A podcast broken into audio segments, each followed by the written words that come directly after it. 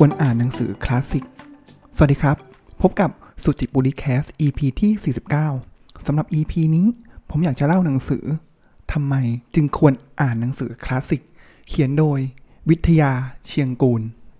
ต้องเกริ่นอย่างนี้ก่อนครับว่าหนังสือเล่มนี้ผมได้รับ มาจากกัลยาณมิตรของผมนะครับ แล้วก็เคยมีการพูดถึงในพอดแคสต์ก่อนหน้านี้นะก็คือคุณลุงวาลินนะครับ ก็เราก็จะติดต่อกันผ่านทางจดหมายนะครับ แล้วก็มีการส่งหนังสือหากันนะครับ แล้วก็หนึ่งในหนังสือที่คุณลุงวัย70 ปีเนี่ยส่งให้ผมนะครับ ก็คือหนังสือเล่มนี้แหละว่าทำไมจึงควรอ่านหนังสือคลาสสิกซึ่งผมก็เอาไว้ดองบนหิ้งนานนะครับ แต่ว่าพอเราเริ่มมาเปิดดูแล้วเนี่ย ก็รู้สึกว่าโหเออมันความคิดมันลึกซึ้ง ในหลาย ๆ จุดเลยนะครับ แล้วก็รู้สึกว่าอยากจะนำมาเล่าแล้วก็แบ่งปันกันนะครับ ซึ่งการเล่าวันนี้ผมอาจจะเล่าบางประโยคหนังสือออกมาเลยนะครับ อาจจะแบบไม่ได้ใส่ความคิดของผม หรือว่าวิเคราะห์อะไรนะครับ เพราะผมรู้สึกว่าประโยคของเขาหลายอย่างที่เขาเขียนเนี่ยมันเออมันงดงามแล้วก็เกินกว่าที่ผมจะเอาความคิดของผมเนี่ยใส่เข้าไปนะครับ เพราะฉะนั้นวันนี้ก็จะเป็นการอ่านบางส่วนที่ผมชื่นชอบเนี่ยให้ฟังนะครับ สรุปโดยรวมของหนังสือเนี่ยจะแบ่งเป็น 2 ตอนครับ จริงๆมีประมาณ8ถึง9บทนะครับ แล้วก็แต่ว่าผมว่า pattern ของมันมี 2 อย่างนะครับ อันแรกเนี่ยจะเป็นบทเขียนของผู้เขียนเองนะครับ คุณวิทยาเชียงกูลนะครับ แต่ว่าหลายอันเขาก็จะยกมาจากนักเขียนท่านอื่นนะครับ ที่พูดเกี่ยวกับเรื่องของหนังสือคลาสสิกนะครับอันนั้นเป็น part แรกก็คือเป็น 4 บทแรกนะครับ แล้วก็ที่เหลือครับก็จะเป็นบทที่ 5 กับ 6 นะครับ5เนี่ยเขาจะเป็นการรวบรวมหนังสือของดีของทั้งโลกในรอบ หลายศตวรรษที่ผ่านมาเลยนะครับ ก็จะมีแบบจากบนบอกอง Good Reading นะครับก็ 100 เล่มของตะวันตกนะครับ หนังสือดีในรอบศตวรรษจากบรรณารักษ์ห้องสมุดประชาชนนิวยอร์กนะครับ แล้วก็จะมีเรื่องของนวนิยายดีเด่นในรอบศตวรรษนะครับ แล้วก็หนังสือที่ดีที่ได้รับเหมือนให้แรงบันดาลใจแนวพัฒนาตัวเองนะครับ แล้วก็จบท้ายด้วยบทที่ว่าหนังสือคลาสสิกของไทยนะครับ ก็จะเป็นอะสุนทรภู่หรืออะไรอย่างนี้เป็นต้นนะครับ ที่เขาก็คัดสรรมา ตัวที่น่าสนใจเลยนะครับก็คือลองลองมาดูนะครับว่าเออทำไมผมถึงรู้สึกว่าไม่อยากจะใส่ความคิดผมเข้าไปนะครับ เพราะผมรู้สึกเออที่เขียนมาในนี้หรือคำคมที่ตัวหนังสือเขียนมาให้เนี่ยมันมันลึกซึ้งแล้วมันมันงดงามอยู่แล้วนะครับ เช่น อันนึงที่เขาพูดเกี่ยวกับหนังสือคลาสสิกครับเขาบอกงี้ อันนี้เขียนโดยเกอเท่นะครับ ก็เป็นนักปรัชญานักเขียนชาวเยอรมันนะครับเขาบอกว่าหนังสือรุ่นเก่าที่ได้รับการยกย่องว่าเป็นหนังสือคลาสสิก ไม่ใช่เพราะเป็นเพราะว่ามันเป็นหนังสือเก่า แต่เพราะว่าเป็นหนังสือที่ทรงพลังมีความสดใหม่ และมีพลานามัยนะครับอะอันนี้ก็เป็นที่ปกหลังของที่เกอเท่เขียนนะครับ อีกอันนึงนะครับ เป็นคำคมที่เขียนว่าเหมือนเป็นโค้ดนะครับ บอกว่า คุณรู้ว่าคุณได้อ่านหนังสือดี เมื่อคุณอ่านถึงหน้าสุดท้าย และรู้สึกเหมือนว่าคุณกำลังจะสูญเสียเพื่อนของคุณไป โอ้โห ผมว่ามันเออมันใช่นะ บางครั้งที่อ่านหนังสือแล้ว ดีๆนะครับเราเป็นเรื่องราวดีๆ เลยเนี่ย แล้วพอเราถึงแบบใกล้จบแล้วเราแบบใจหนึ่งก็อยากจะรู้นะว่าจบเป็นยังไง แต่อีกใจหนึ่งก็คือเฮ้ยอย่าเพิ่งจบได้ไหมอะอยากอยากอยู่กับมันต่อไปนะครับ หลายเล่มมันรู้สึกทำให้เยียวยาหัวใจอะไรอย่างนี้เป็นต้นนะครับอ่าอันนี้ก็เกริ่นก่อนนิดนึงนะครับ ซึ่งมาถึงคำถามที่ทุกคนน่าจะตั้งคำถามเหมือนกันนะครับ เอ๊ะ แล้วหนังสือคลาสสิกเนี่ยนิยามของมันเนี่ยคืออะไรนะครับ ก็อย่างที่ผมบอกไปนะครับ อันนึงเลยที่เขายกขึ้นมาในหนังสือเล่มนี้นะครับ ก็คือหนังสือที่เป็นหนังสือที่เป็นคลาสสิกไม่ใช่เพราะเก่านะครับ แต่เป็นหนังสือที่ทรงพลังมีความสดใหม่ แล้วก็มีพลานามัยนะครับ หรือว่าก็จะมีอีกท่านหนึ่งครับที่เสริมนะครับ ก็เป็นนักวิจารณ์ชาวอเมริกันนะครับ รางวัลพูลิเชอร์นะครับ ก็เขียนว่าหนึ่งในคุณคุณสมบัติที่แท้จริงของหนังสือคลาสสิกคือ มันเป็นหนังสือที่เราสามารถอ่านได้ซ้ำแล้วซ้ำอีก โดยที่เราได้รับความพึงพอใจที่ลึกซึ้งขึ้นอลองสังเกตดูนะครับว่าหลาย ๆ เล่มเลยเนี่ย หนังสือดีๆหลายเล่มนะครับ ผมว่าอาจจะแบบไม่ใช่คลาสสิกแบบยุคเก่า อาจจะเป็นร่วมสมัยก็ได้นะครับ แต่ว่าพอเราหยิบมาอ่านเมื่อ 2 ปีที่แล้วเนี่ยเฮ้ยเราเข้าใจอย่างหนึ่งอะแต่พอแล้วเรารู้สึกว่าพอเราผ่านการเวลาไปแล้วเนี่ย เราอยากจะหยิบหนังสือเล่มนั้นนะขึ้นมาอีกนะครับ แล้วก็พอเราอ่านไปปุ๊บ มันจะมีโมเมนต์ที่รู้สึกว่า เฮ้ย เราเคยอ่านเล่มนี้แล้วนี่ แต่ว่าทำไมเราเราไม่เข้าใจมัน หรือว่าเราอ่านข้ามประโยคนี้ไปได้อย่างไรทั้งที่มันสำคัญมากนะครับ เพราะฉะนั้นเนี่ยนี่คือสิ่งที่บอกว่าหนังสือคลาสสิกเนี่ยเป็นอย่างไรนะครับ อีกโค้ดหนึ่งนะครับของผู้เขียนหนังสือคลาสสิกชื่อดังเลยนะครับ หรือว่าก็คือคุณเออร์เนสต์เฮอร์มิงเวย์นะครับ ก็เขียนหนังสือหลายเล่มเลยนะครับ ผมก็อ่านเล่มหนึ่งของเขาอยู่ Old Man and the Sea อยู่นะครับอะเขาบอกนี้เขาบอกว่าหนังสือดีทั้งหลาย นั่นเหมือนกันตรงที่มันเนี่ยเป็นเรื่องจริงมากกว่าเรื่องราวที่เกิดเคยเกิดขึ้นจริง ๆ และหลังจากที่คุณอ่านมันจบไปแล้วเล่มหนึ่งคุณจะรู้สึกว่าเรื่องทั้งหมดเนี่ยเกิดขึ้นกับตัวคุณ และหลังจากนั้นทุกอย่างก็กลายเป็นเรื่องราวของคุณ ความดีและความชั่ว ความปราบปลื้มปีติ ความสำนึกผิด ความโศกเศร้า ผู้คนสถานที่สภาพภูมิอากาศ เพราะฉะนั้นมันเหมือนกับว่าเราอ่านไปแล้วเราสึกเราอินกับมันอะเราเป็นส่วนหนึ่งของมัน หรือเป็นเรื่องราวที่ มันเกิดขึ้นกับเรานะครับ อันนี้ก็จะเป็นอีกลักษณะหนึ่งของอหนังสือที่เป็นหนังสือคลาสสิกนะครับ อีกโค้ดหนึ่งนะครับที่พูดถึงเกี่ยวกับหนังสือคลาสสิกนะครับจากอาจารย์มหาวิทยาลัยนะครับเชื้อสายญี่ปุ่นนะครับ คุณฮายากาวะเขาเขียนว่าไม่จริงที่ว่าคนเราใช้ชีวิตได้เพียงชีวิตเดียว ถ้าเราอ่านหนังสือเราสามารถที่จะมีชีวิตได้หลายชีวิต และมีชีวิตแบบที่เราอยากได้ มาก เท่าที่เราต้องการนะครับ ก็เป็นโค้ดที่เขาพูดถึงว่าเออหนังสือมันดีอย่างไรนะครับในบทต่อมาครับเขาก็บอกนี้ครับว่าแล้วหนังสือที่ยิ่งใหญ่อะทำไมอะแล้วทำไมเราต้องอ่านมันด้วยนะครับ ก็จะเป็นเป็นการรวบรวมความคิดนะครับของคุณมอร์ติเมอร์เจแอดเลอร์นะครับ ก็เป็นอาจารย์สอนปรัชญา แล้วก็การอ่านเชิงวิเคราะห์วรรณกรรมนะครับ ของมหาลัยในหลายแห่งนะครับเขาเขียนนี้เขาบอกว่าหนังสือที่ยิ่งใหญ่เนี่ย เมื่อกี้ก็มีหยอดน้ำจิ้มไปแล้วนะครับ หนังสือที่ยิ่งใหญ่เลยเนี่ยจะมีคุณสมบัติร่วมกันเนี่ยอยู่ 6 ข้อครับผมอ่ามาเริ่มที่ข้อแรกเลยนะครับ ข้อแรกเลยก็คือเป็นหนังสือที่ต้องแน่นอนครับ ต้องมีคนอ่านอย่างมากและต่อเนื่องยาวนานนับสิบแบบร้อยปีนะครับ เช่นอะไรครับ เช่นเชคสเปียร์นะครับหนังสืออีเลียดของโฮเมอร์เป็นต้นนะครับอ่าอันนี้คือผมว่าก็เบสิกตรงไปตรงมานะครับ ข้อที่2ครับเริ่มลึกขึ้นมาแล้วคือต้องเป็นหนังสือที่กล่าวถึงปัญหาของมนุษย์ และ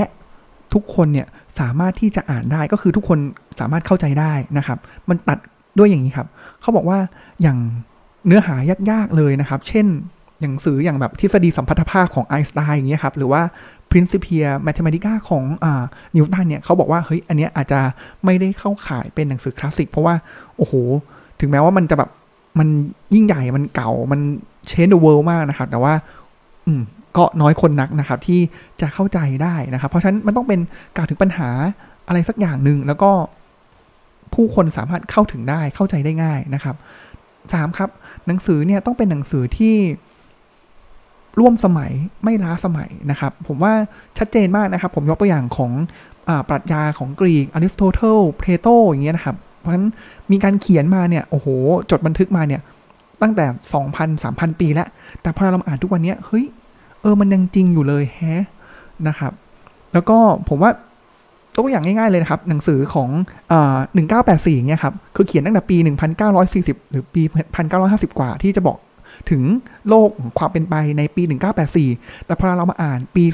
2022 ตอนนี้เฮ้ย ถึงแม้ว่าบริบทมันจะต่างกันนะ แบบสภาพอะไรต่างกันนะครับ แต่ว่าโดยเนื้อหาโดยปรัชญาความลึกซึ้งข้างในเนี่ย เออมันคือเรื่องเดียวกันเลยอะ่ะมันมันร่วมสมัยมากๆนะครับ มันแค่ต่างเวลาแต่ว่าบริบทเนี่ยมันใช่เลยนะครับอะอันนี้คือข้อที่ 3 ก็คือ มีความร่วมสมัยไม่ล้าสมัยนะครับ ถ้าไม่ใช่นวนิยาย ผมก็นึกถึงนี่เลยครับ หนังสือของเดลคาร์เนกีนะครับ How to Win uh, How to Win Friends and Influence People นะครับก็อันนี้ก็จะเป็นหนังสือที่คลาสสิกมากนะครับตั้งแต่เขียนตั้งแต่ถ้าจำไม่ผิดปี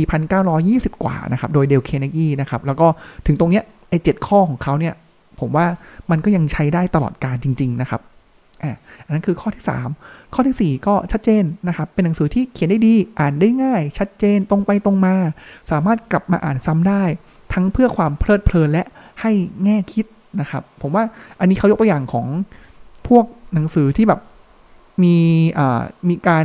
ต้องใช้วรรณกรรมจินตนาการ เช่น การเดินทางกัลลิเวอร์ โรบินสันครูโซออดิซี่เนี่ยครับ ถึงแม้ว่ามันจะอ่านด้วยความเพลิดเพลินกับอ่านได้ หลายต่อหลายครั้งนะครับ แต่ว่าในทุกๆ ครั้งเนี่ยมันเราก็จะเห็นว่าเฮ้ยมันมีความลึกซึ้งที่ซ่อนอยู่ในหนังสือคลาสสิกแต่ละเล่มครับ ต่อที่ข้อ5นะครับก็เป็นหนังสือที่บอกว่าเป็นหนังสือที่ให้แง่คิดนะครับ ความเฉลียวฉลาดคมคาย แล้วก็มีความงดงามนะครับ ข้อ 6 เลยก็คือเป็นหนังสือที่ถกถึงเรื่องปัญหาชีวิตของมนุษย์ที่ยังไม่ได้แก้ไขนะครับ หรือว่ายังถกอย่างไม่ลดละเลยนะครับ ก็ผมว่าอันนี้ก็คล้ายใกล้เคียงนะครับ กับเกี่ยวกับเรื่องที่ ก่อนหน้านี้นะครับก็ 1984 นะครับที่ก็มีการพูดถึงปัญหาสะท้อนถึงปัญหาต่างๆ ของสังคมมนุษย์เรานะครับ ซึ่งมีอีกประโยคนึงนะครับของผู้เขียนคนนี้เลยนะครับ ก็คือมอร์ติเมอร์แอดเลอร์นะครับเขาบอกนี้เขาบอกเกี่ยวกับเรื่องของการการอ่านหนังสือนะครับ แล้วผมว่ามันไม่ใช่แค่หนังสือคลาสสิกแหละ แต่มันคือประโยชน์ของการอ่านหนังสือเลยแหละเขาบอกนี้เขาบอกว่าถ้าคุณตั้งคำถามครู คุณเขาจะตอบคุณได้ ถ้าเขาตอบแล้ว คุณยังไม่เข้าใจ คุณก็ต้องถามเขาต่อ โดยที่ไม่ต้องคิดเอง ให้ครูอธิบายว่าเออความหมายมันคืออะไร แต่ว่าถ้าคุณอ่านหนังสือแล้วคุณตั้งคำถามกับหนังสือ คุณจะต้องตอบด้วยตัวเอง เพราะฉะนั้นในแง่นี้หนังสือก็คล้ายกับธรรมชาติหรือโลก เมื่อคุณอ่านและตั้งคำถามกับธรรมชาติ มันตอบได้แค่ในขอบเขต ที่ว่าคุณจะต้องเป็นคนคิดและก็วิเคราะห์ด้วยตัวคุณเอง เพราะฉะนั้น มันเลยเขาเลยต่อด้วยว่าเฮ้ยการอ่านหนังสือเนี่ยมันทำให้เราเนี่ยต้องฝึกการคิดแบบวิพากษ์ได้นะครับ แล้วก็พอเราเราคิดวิพากษ์ได้เนี่ยความคิดเราเนี่ยมันจะเป็นอิสระนะครับ แล้วเราสามารถที่จะตั้งคำถามกับสิ่งต่างๆได้นะครับ แล้วก็เราสามารถที่จะทำให้เราเนี่ยมองทะลุวิเคราะห์เรื่องต่างๆ ได้อย่างตรงประเด็น น่าเชื่อถือ สามารถอภิปรายกับเพื่อนๆ หรือว่าคนอื่นๆได้นะครับ แล้วก็ทำให้เราเนี่ยมีความคิดที่ เขาเรียกว่าไม่บิดเบี้ยวเฉยฉนะครับ เพราะว่าผมว่าสอดคล้องมากเลยนะครับสำหรับประเด็นนี้ครับ กับโลกยุคปัจจุบันนะครับ ที่เราจะมีข้อมูลมีเนื้อหาต่างๆ มากมายที่ถาโถมเข้าหาเรา ถ้าเราไม่มีความคิดแบบวิพากษ์วิจารณ์นะครับ ที่สามารถเรียนรู้ได้จากการอ่านหนังสือเนี่ย ผมว่าเราจะเป็นเหยื่อของโลกใบนี้นะครับ นอกจากนี้นะครับเขาก็มีโค้ดของคนอื่นๆนะครับ อันนึงที่อยากจะ อ่าไม่ใช่อันหนึ่งสิหลายอย่างเลยนะครับ ที่ผมอยากจะยกมาเล่าให้ฟังนะครับ ก็เป็นของนักเขียนชื่อดังนะครับจอร์จอาร์อาร์มาตินอะชื่อคุณไหมครับ ก็เป็นผู้เขียนอ่า Dance with Dragon นะครับ หรือก็คือ Game of Thrones นั่นเองนะครับเขาบอกงี้เขาบอกว่านักอ่านเนี่ยใช้ชีวิตนับพันชีวิตก่อนที่เขาจะตาย คนที่ไม่เคยอ่านหนังสือ มีอยู่เพียงชีวิตเดียวก็จะคล้ายกับคนก่อนหน้านี้ที่ผมเล่าให้ฟังไปนะครับ นักเขียนอีกท่านหนึ่งครับนอร์แมนคาซินส์นะครับ เขียนว่า อันนี้ผมว่าลึกซึ้งนะครับ เขาบอกว่าวิธีที่หนังสือถูกอ่าน หรือกล่าวอีกในหนึ่งคือ คุณภาพที่ผู้อ่านนำไปสู่หนังสือเล่มหนึ่งนั้น มีคุณค่าพอๆกับสิ่งที่นักเขียนใส่เข้าไป ใครก็ตามที่สามารถอ่านหนังสือได้ ย่อมสามารถที่จะเรียนรู้วิธีอ่านอย่างลึกซึ้ง และดังนั้น เขาจะใช้ชีวิตได้อย่างสมบูรณ์ขึ้น ผมว่ามันก็ถ้าเกิดตีความง่ายๆเลยนะครับ ก็คือเลเวลของคนอ่านเนี่ย มันก็คือเลเวลเดียวกับผู้เขียนแล้วก็เลเวลเดียวกับหนังสือนะครับ ผมว่าเพื่อนๆ น่าจะเคยเจอนะครับ ที่หนังสือบางเล่มเนี่ย โอ้โห เมื่อ 3 ปีที่แล้วเนี่ย อ่านไม่รู้เรื่องเลยนะครับ คือแบบเออไม่เข้าใจอะว่ามันคืออะไรมันสื่ออะไรนะครับ แต่ว่าพอเราผ่านประสบการณ์ชีวิตเราเติบโตขึ้นเนี่ย พอเรากลับไปอ่านหนังสือเล่มนี้ตัวเราเองเนี่ยเลเวลเท่ากับหนังสือ เท่ากับผู้เขียนแล้วเนี่ยเราถึงจะอ่านได้ดีขึ้นทั้งกับการครับผมอ่านหนังสือเล่มหนึ่งเลยเนี่ยก็อ่านไปแล้วแล้วชอบมากชอบมากๆนะครับ แต่พอเราผ่านไปสามปีกลับมาอ่านอีกทีนึง เออ อะไรอะ่ะมันทำไมเนื้อหามันมันเบสิกอะไรขนาดนี้เจเนริกขนาดนี้นะครับ ก็อาจจะเป็นเพราะว่าเฮ้ยเลเวลของเราเนี่ยก็แซงนำหนังสือไปแล้วนะครับ แต่ว่าอันนั้นอาจจะเป็นหนังสือที่เขียนเมื่อสามปีที่แล้ว แต่ว่าตัวผู้เขียนเองเนี่ยก็อาจจะพัฒนาตามไปตามกาลเวลาด้วยเช่นกันนะครับ อีกอันนึงครับ อันนี้คือนักวิทยาศาสตร์แล้วก็นักเขียนผู้ยิ่งใหญ่เลยนะครับ ก็ชื่อว่าคาร์ลเซเกนนะครับ ผมว่าถ้าใครที่อยู่ในวงการวิทยาศาสตร์เนี่ย ผมว่าคนนี้คือไอดอลเลย เขาบอกว่าของขวัญที่ยิ่งใหญ่ที่เราจะให้แก่ลูกหลานของเราและสังคมของเรา คือการอ่านหนังสือให้เด็กๆฟัง ซึ่งอันนี้นะครับผมว่าสอดคล้องนะครับ สอดคล้องกับอัลเบิร์ตไอน์สไตน์เลยนะครับ มีครั้งหนึ่งครับ เขาบอกว่ามีคนไปถามอัลเบิร์ตไอน์สไตน์หลังจากที่ตัวไอน์สไตน์เนี่ย ปาฐกถาเสร็จนะครับเขาถามงี้ครับเขาถามว่าจะทำอย่างไร ให้เด็กของเราฉลาดขึ้นได้ไอสไตน์ตอบอย่างเรียบง่ายเลยครับเขาบอกว่าถ้าคุณอยากให้เด็กๆของคุณฉลาด ให้คุณอ่านหนังสือเทพนิยายให้พวกเขาฟัง และถ้าคุณอยากให้เขาฉลาดมากขึ้นอีก ก็ให้อ่านหนังสือเทพนิยายให้เขาฟังมากขึ้นอีกอซึ่งผมว่าเออมันน่าสนใจนะครับ เขาบอกนี้ อันนี้เป็นส่วนเสริมนะครับเขาบอกว่านวนิยายเนี่ยมีประโยชน์หลักๆ เลยเนี่ยสองประการแล้วส่วนใหญ่หนังสือคลาสสิกเนี่ยจะเป็นหนังสือนวนิยายซะเยอะมากนะครับเขาบอกว่าประการแรกเลยครับ มันเหมือนกับเป็นการเปิดประตู เย้ายวนให้คนเนี่ยอ่านหนังสือมากขึ้น มีแรงจูงใจว่าเฮ้ยมันจะเกิดอะไรขึ้นต่อไป อยากจะเปิดหนังสือหน้าถัดไป หน้าถัดไป อยากจะรู้เรียนรู้เรื่องราวต่างๆนะครับ ซึ่งพอประเด็นเนี้ย ไอประโยชน์ข้อแรกเนี่ยทำให้ผมก็เฮ้ยใช่ ผมนึกถึงคำพูดของอาจารย์ชัดชาติที่ว่าด้วยเรื่องของการอ่านหนังสือ เขาบอกว่าแรกเริ่มเลยเนี่ยครับ ให้เริ่มอ่านในสิ่งที่รัก จนกระทั่งเขารักการอ่าน เหมือนกันเลยครับ ก็คืออ่านนวนิยายอ่านการ์ตูนก่อนนี่แหละ แล้วพอเขาเริ่มรักการอ่านปุ๊บหลังจากนั้นเนี่ยครับเขาจะอ่านเป็นชีวิตจิตใจเลยนะครับ อันนี้คือประโยชน์ข้อแรกนะครับ อีกข้อหนึ่งเลยนะครับ ที่ผมว่า เออ มันดีนะ ของการอ่านนวนิยายนะครับ หรือว่าเทพนิยายนะครับเขาบอกว่าหนังสือพวกเนี้มันมันสร้างทำให้เราเนี่ยมีความรู้สึกเห็นอกเห็นใจผู้อื่น หรือว่าเอมพัตตีมากขึ้นนะครับ ซึ่งมันก็จริงนะครับ พอเราได้เรียนรู้คือหนังสือเนี่ยพอเรามันมีเหตุการณ์เหตุการณ์หนึ่งเกิดขึ้นใช่ไหมครับ มันจะทำให้เราตระหนักแล้วเฮ้ยทำไมตัวละครเนี่ยถึงทำแบบนี้ในช่วงแบบอาจจะเป็นตอนเฉลยทีหลัง หรือพอ ผ่านเหตุการณ์ไปเรื่อยๆ เขาก็จะมาเล่าว่าเฮ้ยมันเกิดอะไรขึ้นบ้าง มันทำให้เราไม่ด่วนสรุปตัดสินคนในสิ่งที่เขาเป็น แต่ว่าเราอยากจะรู้สึกว่าเฮ้ยเหมือนมองคนคนหนึ่งเนี่ยครับเป็นเหมือนหนังสือ แล้วสิ่งหน้าแรกหรือพฤติกรรมที่เขาทำเนี่ยครับเหมือนเป็นปกแรกหรือบทแรก มันทำให้เรารู้สึกว่าอะไรกันนะ ที่มันเป็นเบื้องหลังของเขา เป็นหน้าถัดไปเป็น chapter ถัดไปของเขา ซึ่ง chapter ถัดไปมันอาจจะเป็นอนาคต หรือว่า chapter ถัดไปเนี่ยอาจจะเล่าว่าที่มาที่ไปของคนคนนั้นเนี่ย เป็นอย่างไรนะครับ ก็เป็นหนังสือที่ดีนะครับ แล้วก็ในส่วนสุดท้ายเนี่ยเขาก็จะเล่า